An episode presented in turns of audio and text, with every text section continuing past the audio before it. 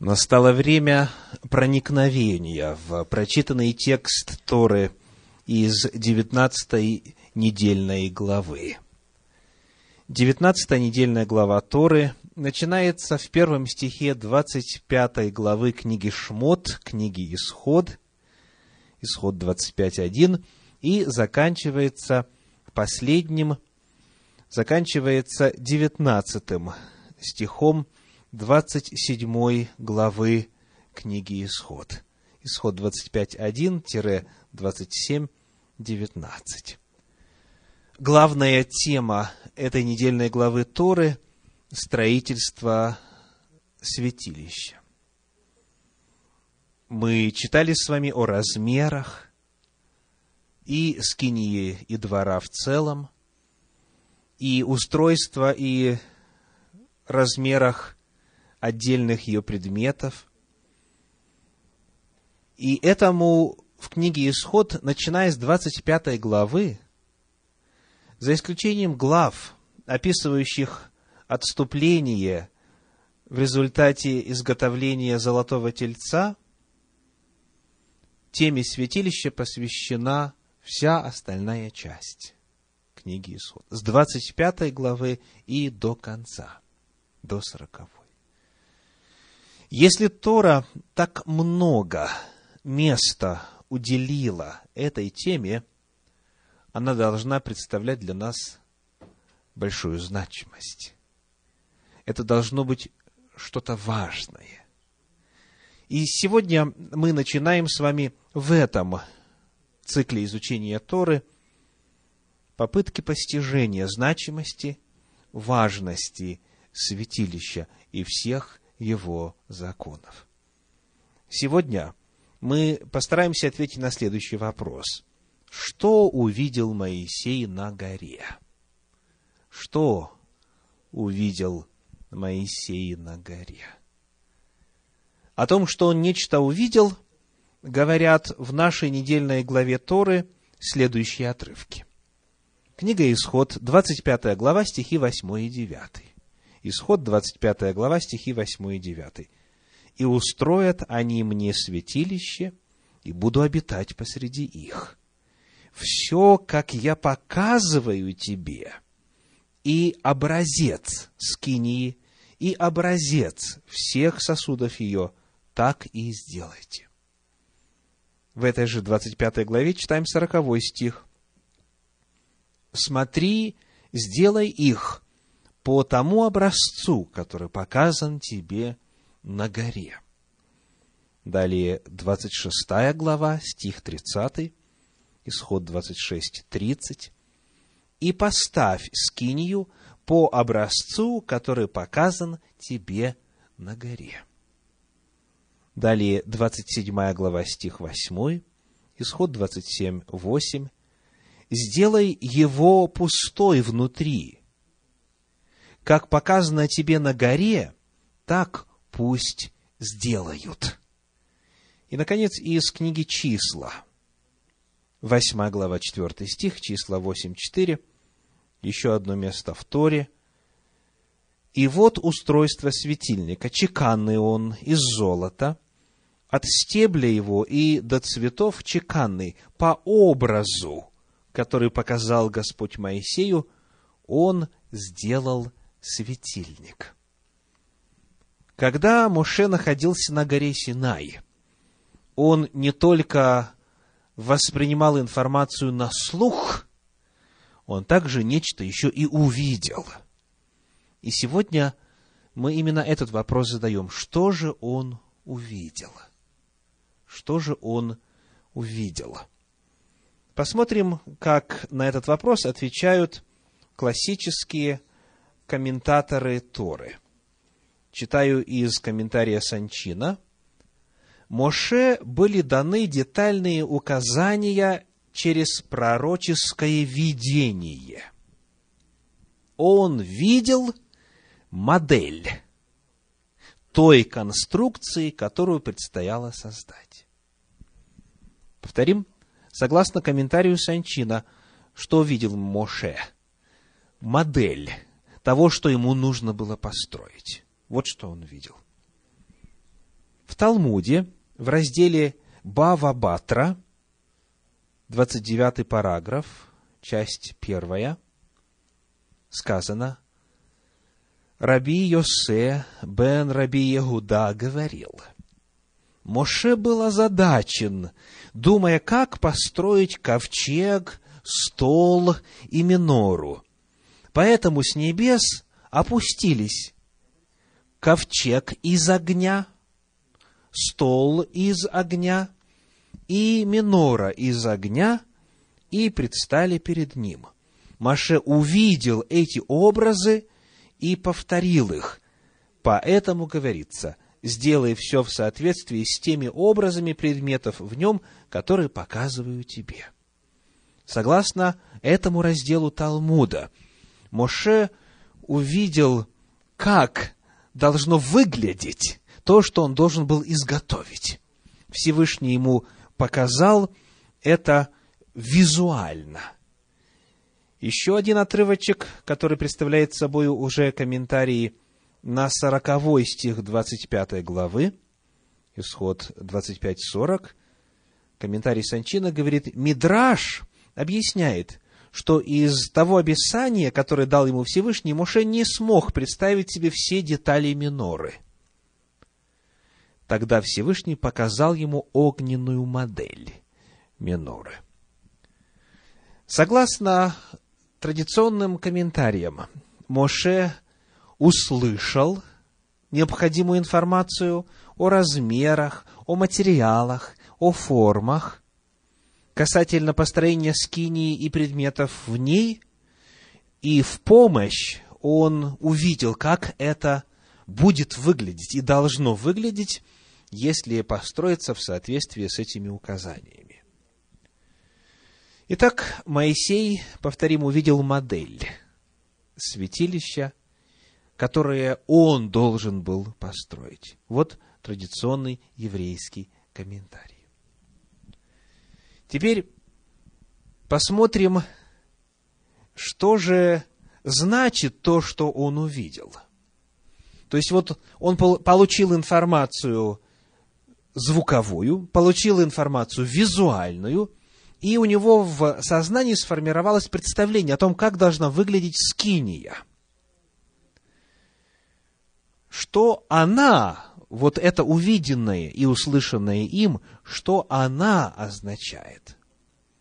Каков смысл того, что увидел и услышал Моисей? Каков смысл скинии? Вновь обратимся для начала к комментариям. Вавилонский Талмуд в разделе Санхедрин, параграф девяносто девятый, часть вторая, говорит о существовании небесного и земного храма. Вавилонский Талмуд намекает, что есть связь между храмом или святилищем, который Моисей должен был построить, и небесным храмом. Есть храм на небе, говорит раздел Санхедрин. Еще один документ иудаизма — Мидраш Раба. Мидраш на книгу «Числа» говорит: расположение земного святилища соответствует расположению небесного святилища. Или, говоря по-другому, устройство, план земного святилища соответствует плану небесного святилища. И далее, пишет Мидраш, местонахождение ковчега в земном святилище, где он находился, во святом святых, местонахождение ковчега в земном святилище говорит о том, где находится небесный престол. Ковчег, где слава Господня, Шехина, являлась между херувимами, указывает о месте, где находится небесный Божий престол. Еще один документ — Мидраш на книгу «Псалтирь», на тридцатый псалом, первый раздел, говорит о том, что святилище на земле является точной копией святилища на небе. Согласно этим комментариям, то, что Моисей услышал, и то, что Моисей увидел, представляет собою рассказ об устройстве небесного святилища. То есть Моисею не было показано небесное святилище, ему было показано, как строить земное, но то, что ему было показано, представляет собою рассказ о небесном. Повторюсь, что пишет Мидраш Раба на книгу «Числа»: расположение земного святилища соответствует расположению небесного святилища, и местонахождение ковчега в земном святилище говорит о том, где находится небесный престол. Смотря на то, что получается в результате выполнения инструкций по постройке земного святилища, мы можем знать, как выглядит небесное.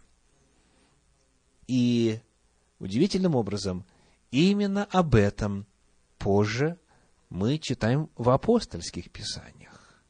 Не только в Торе, не только в пророческих, но и в апостольских писаниях. Послание к Евреям, восьмая глава, первые пять стихов. Евреям, восьмая глава, первые пять стихов. Главное же в том, о чем говорим, есть то: мы имеем такого первосвященника, который воссел одесную престола величия на небесах, и есть священнодействователь святилища и скинии истинной, которую воздвиг Господь, а не человек. Восьмая глава, послание к Евреям, первые пять стихов. Делаем паузу в чтении. Мы находим, во-первых, что? Что, согласно заявлению апостола, на небе есть подлинная, подлинная скиния и святилище. Святилище и скиния истинная, которую воздвиг Господь, а не человек. Вот это то, что находится в небесах. И дальше, говоря о служениях в земном святилище, апостол пишет: которые служат образу и тени небесного, как сказано было Моисею, когда он приступал к совершению скинии: смотри, сказано, сделай все по образу, показанному тебе на горе. То, что думали апостолы в отношении связи между скинией Моисея и небесной скинией, небесным храмом, полностью соответствует традиционному мнению в иудаизме. То, что мы можем увидеть в постройке пятнадцатого века до нашей эры, в постройке времен Моисея, это рассказ об устройстве и о функциях, и о служении в небесном храме, в небесном святилище. Мы постепенно с вами подходим к осознанию ответа на вопрос, почему Бог столько много глав в книге «Исход» посвятил описанию святилища. Это, оказывается, не просто вопрос интересный для евреев с точки зрения их истории. Это не просто вопрос культуры и религиозного наследия иудейского народа. Истина здесь намного масштабнее. Это рассказ о небесной реальности. Бог в этих главах, с двадцать пятой по сороковой главы книги «Исход», рассказывает нам о небесном храме, о том, каков он. Потому, чтобы знать, каково устройство и служение в небесном святилище, мы должны исследовать и внимательно изучать все, что Господь рассказал и показал Моше. Теперь следующий вопрос. Вот перед нами земное святилище со своими размерами, цветом, материалами, предметами в нем. Что мы можем сказать о том, насколько небесное по размерам, по цвету, по форме, по материалам, по предметам мебели соответствует земному? Ну, вот что имеется в виду. Кто из вас знает, сколько в метрах длина, ширина и высота скинии? Скинии Моисея. Длина скинии, длина святилища пятнадцать метров, ширина пять, высота пять. пятнадцать, длина, ширина пять, высота пять. Вот представьте себе размеры. Это много? пять на десять на пять. Меньше, говорят, меньше, чем комната, в которой мы находимся, что касается длины и ширины. Можете себе представить вот такое небесное святилище? Такое малюсенькое помещение? А почему бы нет? Если это, как говорят многие, копия, многие добавляют точная копия, то предполагается, что и размеры соответствуют. Если Бог захотел нам оставить рассказ о том, каково это небесное святилище, то почему бы размеры не соответствовали тоже, да? Давайте попытаемся выяснить, не умаляем ли мы Бога, в чем нас некоторые обвиняют, когда слышат о вере в реальность небесного святилища, о вере в реальность, которая засвидетельствована на страницах Священного Писания, о чем мы только что прочитали. Есть скиния, которую воздвиг Господь, и по образу этой скинии была построена земная. Не находится ли Господь в маленьком замкнутом пространстве, там, в небесных просторах? Давайте посмотрим ответ на этот вопрос, исходя из сравнения скинии, которую построил Моисей, и храма, который позже построил Соломон. Скиния служила нуждам верующих на протяжении пяти веков. А вот в десятом веке до нашей эры Соломон начал строить храм в девятьсот шестьдесят шестом году до нашей эры. девятьсот шестьдесят шестой год до нашей эры.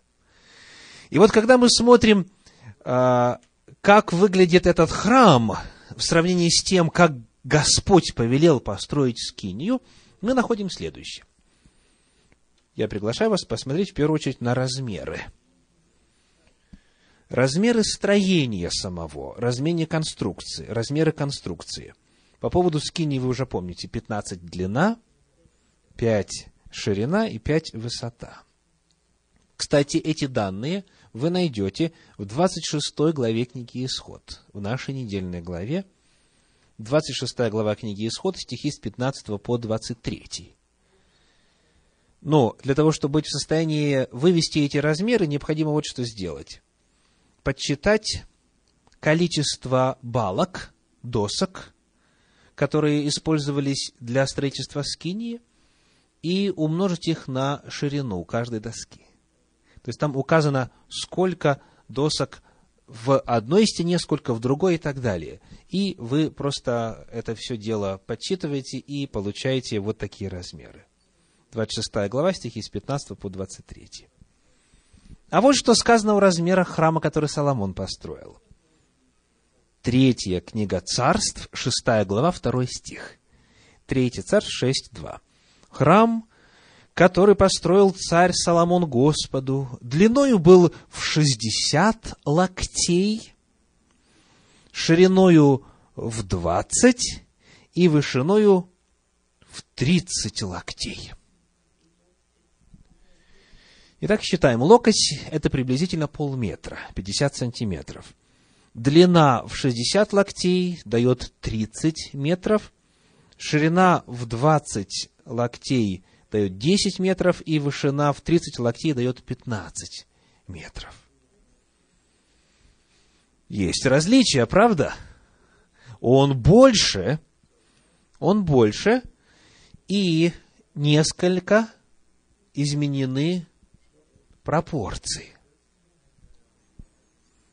Посмотрим на размер херувимов в скинии Моисея и в храме Соломона. Книга Исход, двадцать пятая глава, стихи с семнадцатого по двадцатый. Исход, двадцать пятая глава, стихи с семнадцатого по двадцатый.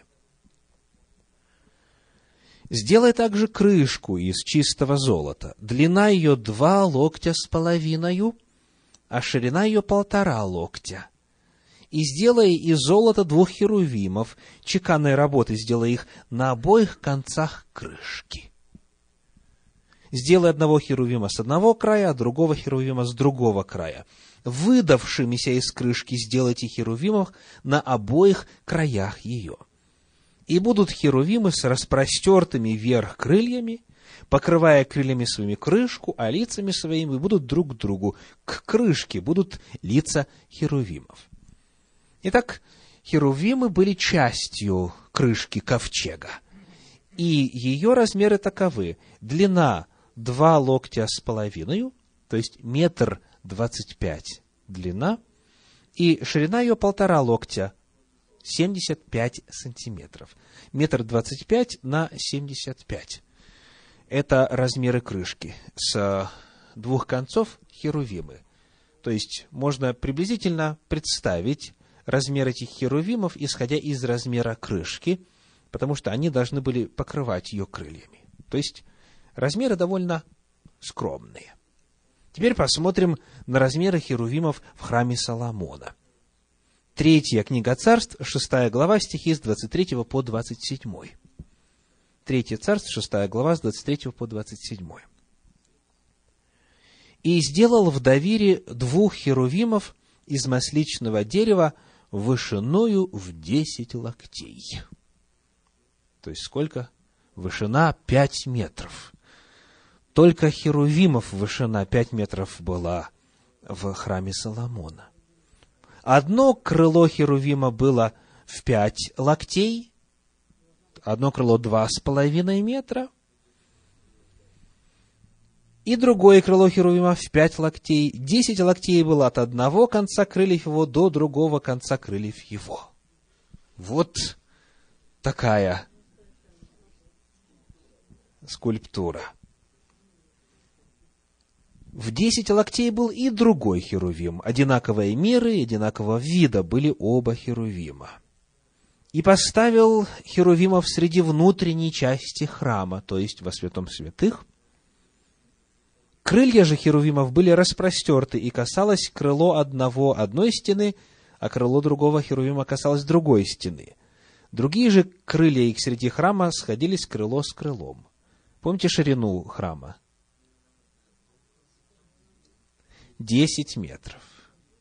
И, соответственно, ширина крыльев обоих херувимов соответствует десяти. То есть они занимали собой всю вот эту ширину.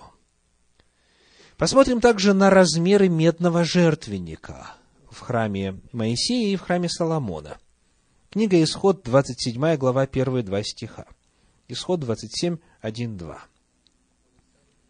«И сделай жертвенник из дерева ситим длиною пяти локтей и шириною пяти локтей, так, чтобы он был четыреугольный, и вышиною трех локтей. И сделай роги на четырех углах его, так, чтобы роги выходили из него, и обложи его медью». Итак, ширина и длина пять локтей, то есть два с половиной метра. Ну, а вышина три локтя, то есть семьдесят пять сантиметров. Посмотрим теперь на размеры жертвенника в храме Соломона. Вторая книга Паралипоменон, четвертая глава, первый стих. Вторая Паралипоменон, четыре один. «И сделал медный жертвенник, двадцать локтей длина его, и двадцать локтей ширина его, и десять локтей вышина его». Итак, двадцать локтей длина десять метров, ширина такая же, и высота десять локтей пять метров. Вот это жертвенник, да? Когда мы сравниваем размеры самого помещения и предметов, связанных со святилищем, внутри него находящихся и снаружи, между тем, как оно было дано Моисею изначально, и тем, как построил Соломон, мы видим разницу, разительную, существенную разницу. Разница касается также и количества предметов в этих двух святилищах.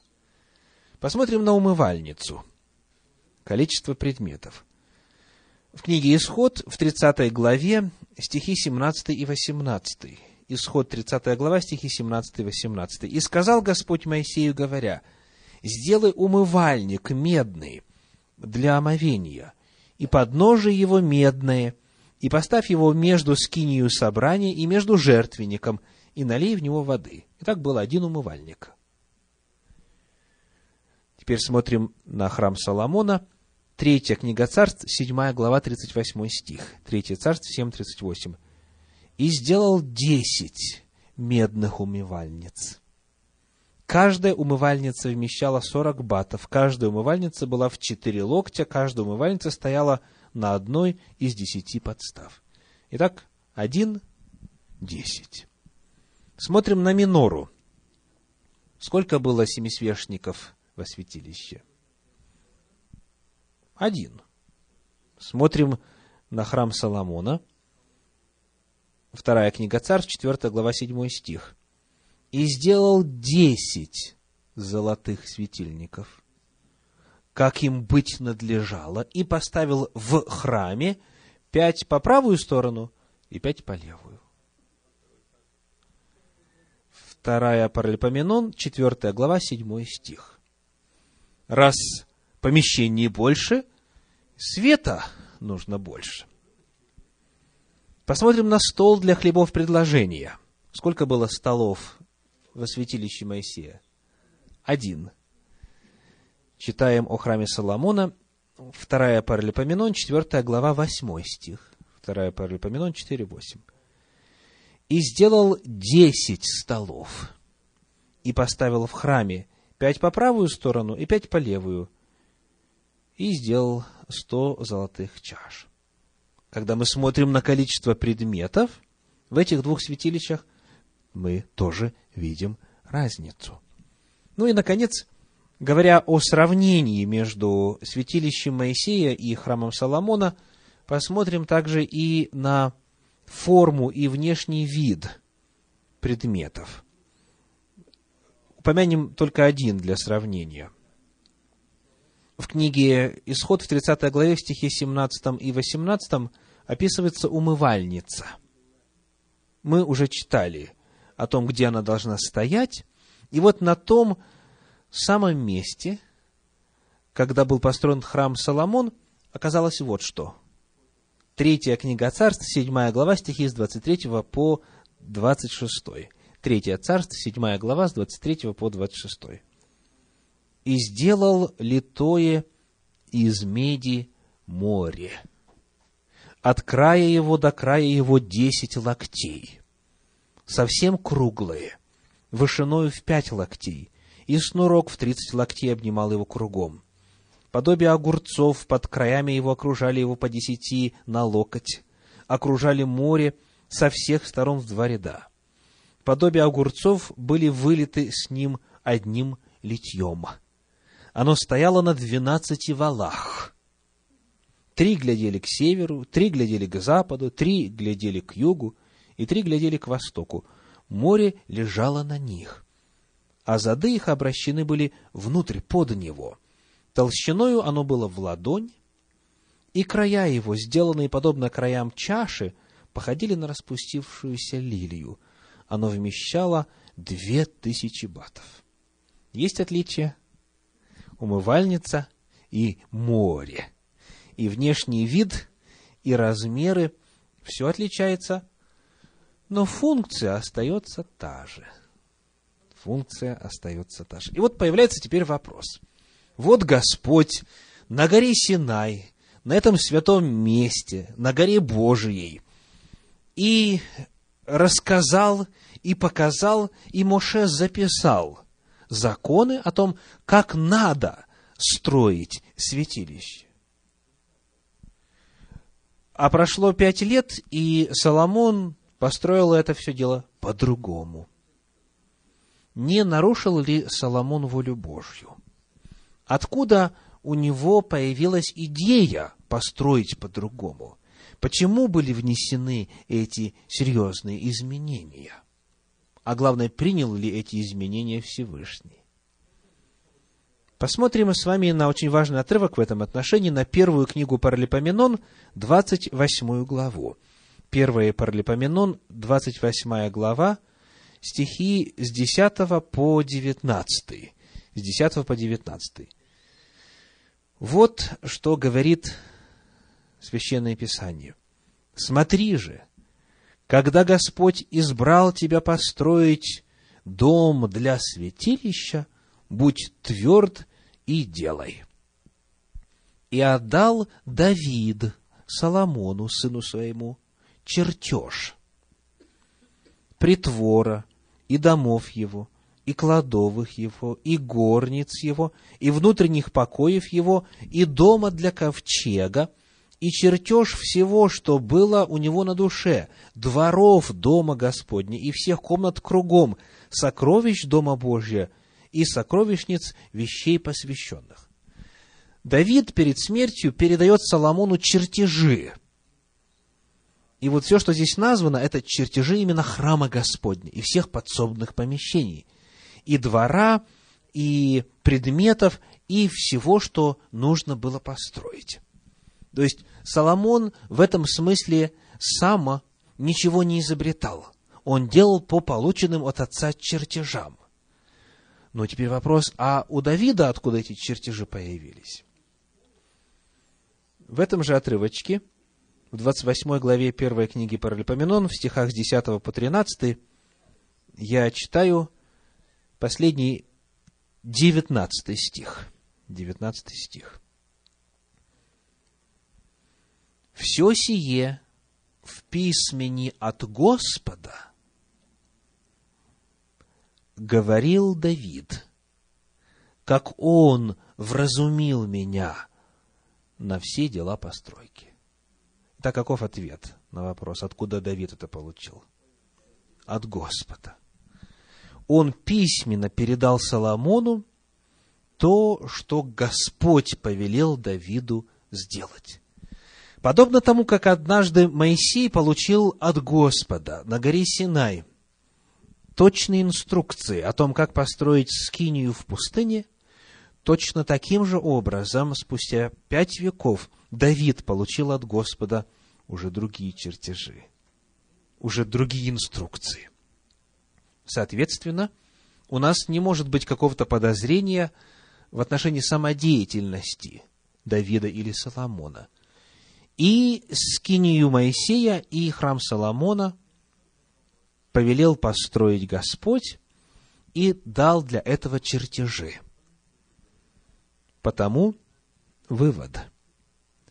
Храм Соломона отличался размерами, материалами, количеством предметов, но сохранял единое устройство и единую функциональность.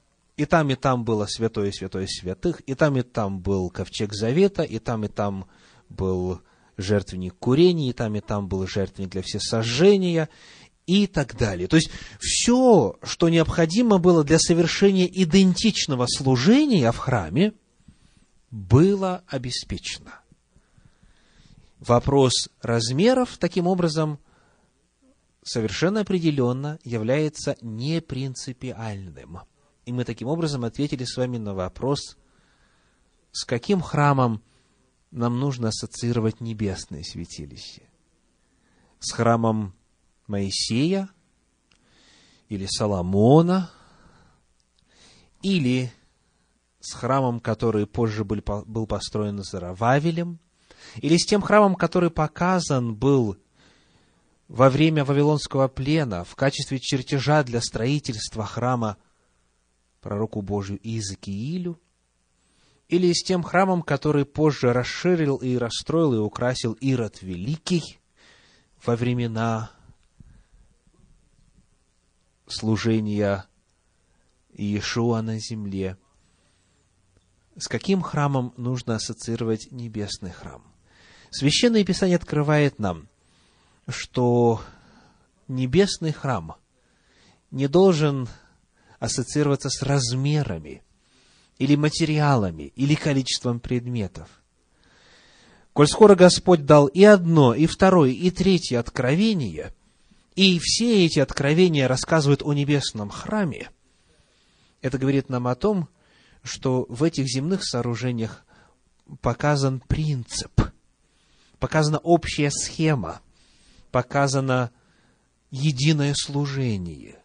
Храм Божий на небе, конечно же, превосходит все, даже самые смелые наши представления. Место, где Господь восседает, где находится ковчег завета, где находится его престол, способно вместить, как говорит Слово Божие, тьмы тем и тысячи тысяч. Это по земным меркам невообразимое пространство. И слава и великолепие этого храма не поддается, не поддается воображению. Но это не самое главное.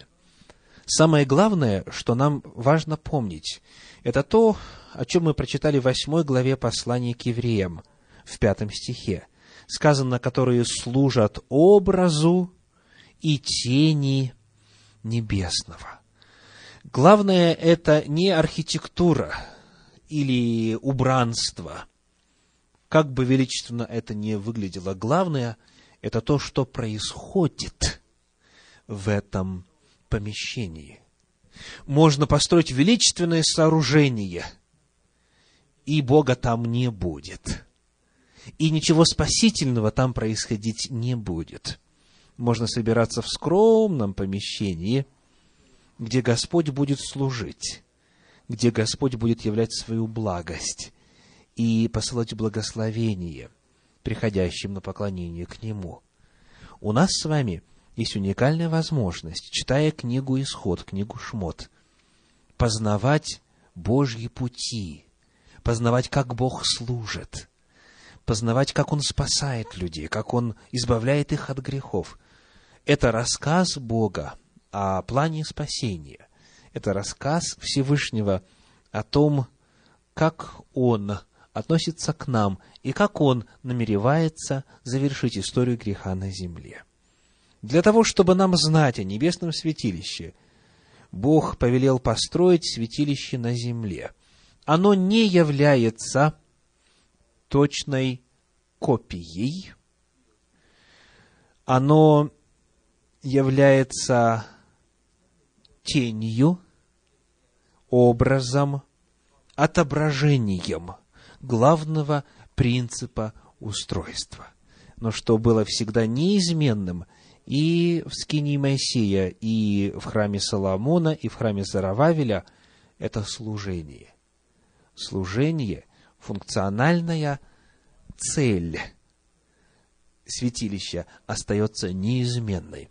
И вот об этом нам нужно с вами говорить. В завершение я хочу пригласить вас серьезно поразмыслить над словами, которые мы можем найти в послании к евреям. В пятой главе. Послание к евреям, пятая глава.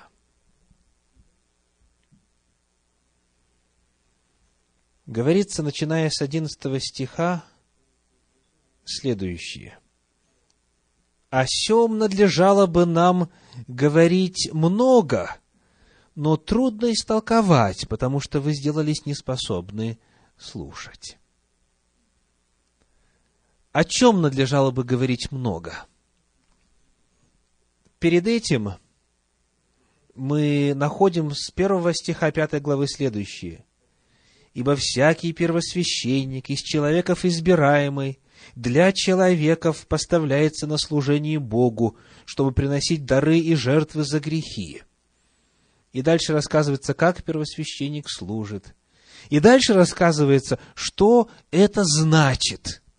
И потом апостол говорит, об этом надлежало бы нам говорить много, об этом надо бы много говорить, но трудно истолковать, потому что вы сделались неспособны слушать.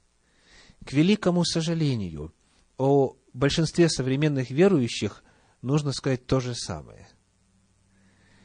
Тема святилища категорически не изучена. Кому хочется посвящать время выяснению того, сколько крючков, на каких занавесах, и как крепится, из какого материала, и что это все функционально значит.